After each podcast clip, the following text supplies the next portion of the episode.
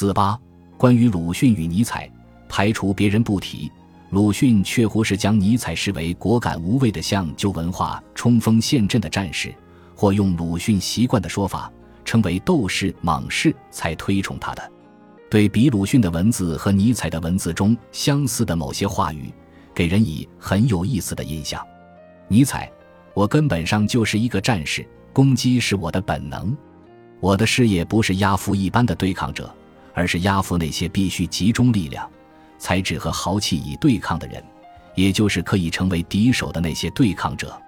成为敌人的对手，这是一个光荣决斗的第一条件。我只攻击那些胜利的东西。如果必要的话，我会等他们变成这样时才攻击他们。我只攻击那些我在攻击时找不到盟友的东西。我不是一个普通的人，我是炸药。总而言之，尼采认为自己的攻击是这个世界上唯一一种超人式的攻击，因而是他的敌人的自豪。鲁迅要有这样的一种战士，已不是蒙昧如非洲人而背着雪亮的毛瑟枪的。也并不疲惫，如中国露营兵而配着盒子炮，他毫不起灵于牛皮和铁的甲胄，他只有自己拿着蛮人所用的脱手一致的头枪。这样的战士将谁们视为敌人呢？那些头上有各种旗帜、绣出各样好名称、慈善家、学者、文士、长者、青年、雅人、君子，头下有各样外套，绣出各式好花样、学问、道德。国粹、民意、逻辑、公义、东方文明，但他举起了头枪，即使敌人们发誓其实自己有益无害或并无大害也不行。他微笑着，偏侧一致，却正中了他们的心窝。纵使敌人们友好点头也不行，因为那战士知道这点头就是敌人的武器，是杀人不见血的武器。许多战士都在此灭亡，正如炮弹一般。使猛士无所用其力，于是战士一次次举起头枪。战士是一定要挑战那虚假的太平的，但他举起了头枪。那样的战士，他是真的猛士，敢于直面惨淡的人生，敢于正视淋漓的鲜血。鲁迅一生都在呼唤这样的一种战士，然而于他似乎终不可得。事实上，这样的一种战士是要求太过苛刻的战士。因为几乎等于要求他使其以前的所有文化如粪土，因而鲁迅只有孤独而悲怆的自己始终充当着这样的战士。他于好歌狂热之际中寒，于天上看见深渊，于一切眼中看见无所有，于无所希望中得救。他想到自己的死，并确信，待我成尘时，你将见我的微笑。这都由于鲁迅对他所处的时代深恶痛绝。而那一个时代也确乎腐朽到了如是田地。然而，尼采真的是鲁迅所期望诞生的那一种战士吗？今天，倘我们细细研读尼采，便会发现，写过一篇杂文提醒世人不要看错了人的鲁迅，自己也难免有看错了人的时候。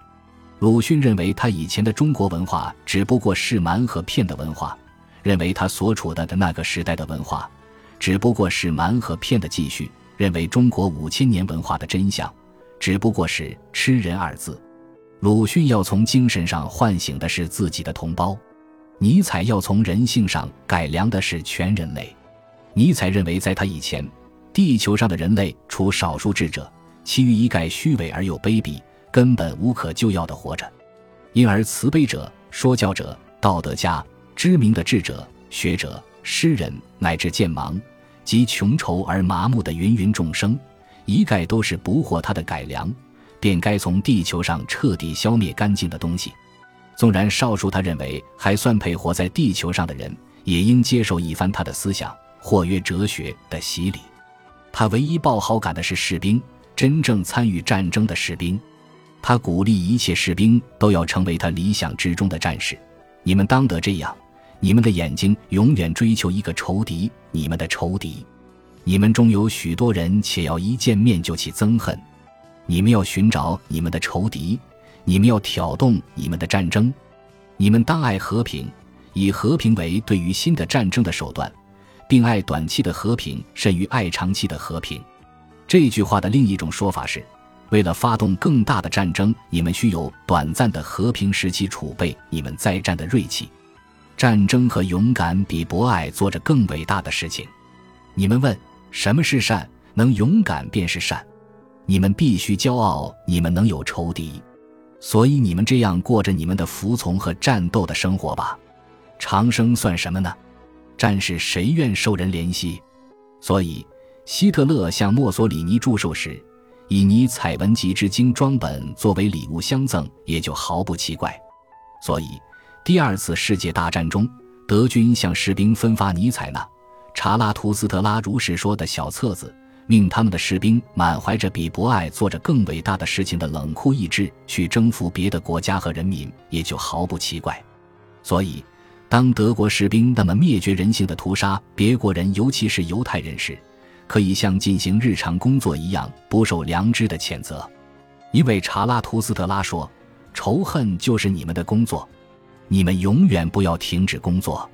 当然，法西斯主义的罪恶不能归于尼采，但一种自称旨在改良人类的思想，或一种所谓哲学，竟被世界上最反动、最恐怖的行为所利用，其本身的价值显然便是大打折扣了。鲁迅却又终究是与尼采不同的。鲁迅并不自视为中国人，更不自视为全人类的思想的上帝。鲁迅固然无怨无悔地做着与中国旧文化孤身奋战的战士，但他也不过就是自己是那样的一个战士而已，并且在很多时候、很多情况之下，他十分清醒地知道，自己却连那样的战士也不是的，只不过是这俗世间的一份子。鲁迅自己曾在一篇文字中这样形容自己：“我有一种自害的脾气，是有时不免呐喊几声，想给人们去添点热闹。”譬如一匹皮牛罢，明知不堪大用了，但废物何妨利用呢？所以张家要我耕一亩地，可以的；李家要我翻一公田，可以的；赵家要我在他店前站一刻，在我碑上贴出广告道：“B 店备有肥牛，出售上等消毒牛乳。”我虽深知自己是怎样瘦，又是公的，并没有乳，然而想到他们为张罗生意起见，情有可原。只要出售的不是毒药，也就不说什么了。但倘若用的我太苦是不行的，我还要自己觅草吃，要喘气的功夫，要专职我为某家的牛，将我关在他的牛牢内也是不行的。我有时也许还要给别家挨几砖磨。如果连肉都要出卖，那自然更不行。理由自明，无需细说。鲁迅这一种自知之明，与尼采的病态的狂妄自大。截然相反，鲁迅有很自谦的一面，尼采则完全没有。非但没有，尼采是认为自谦是被异化了的道德，奴性的道德。他那一种狂妄自大，才是人性真和美的体现。鲁迅是时常自省的，尼采则认为自省之于人也是虚伪丑陋的，仿佛因为他拒绝自省，所以他才成为世界上独一无二的精神完人。并且一再的声明自己的身体也是健康强壮的，所以他只有他才有资格这样写书。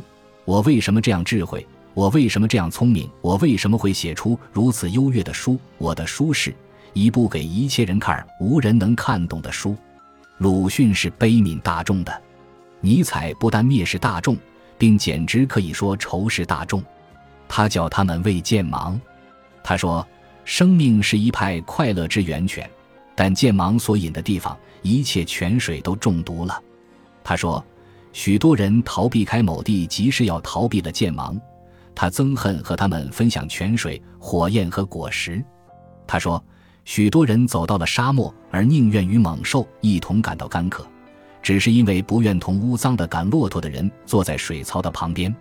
他甚至无法容忍剑芒也有精神。当我看出了剑芒也有精神，我极常常倦怠了精神。我的弟兄们，我觅到他了。这里在最高迈的高处，快乐之泉为我而迸涌。这里生命之杯没有一个剑芒和我共饮。真的，我们这里没有预备不敬者的住处。我们的快乐当是他们的肉体与精神的冰窖。即使今天读着这样的文字，如果谁是剑芒中的一员，或仅仅是体恤他们的人，都不禁会内心战栗的吧？我感到这仿佛是以日耳曼民族的血统为世界上最高贵的血统的纳粹军官在大喊大叫。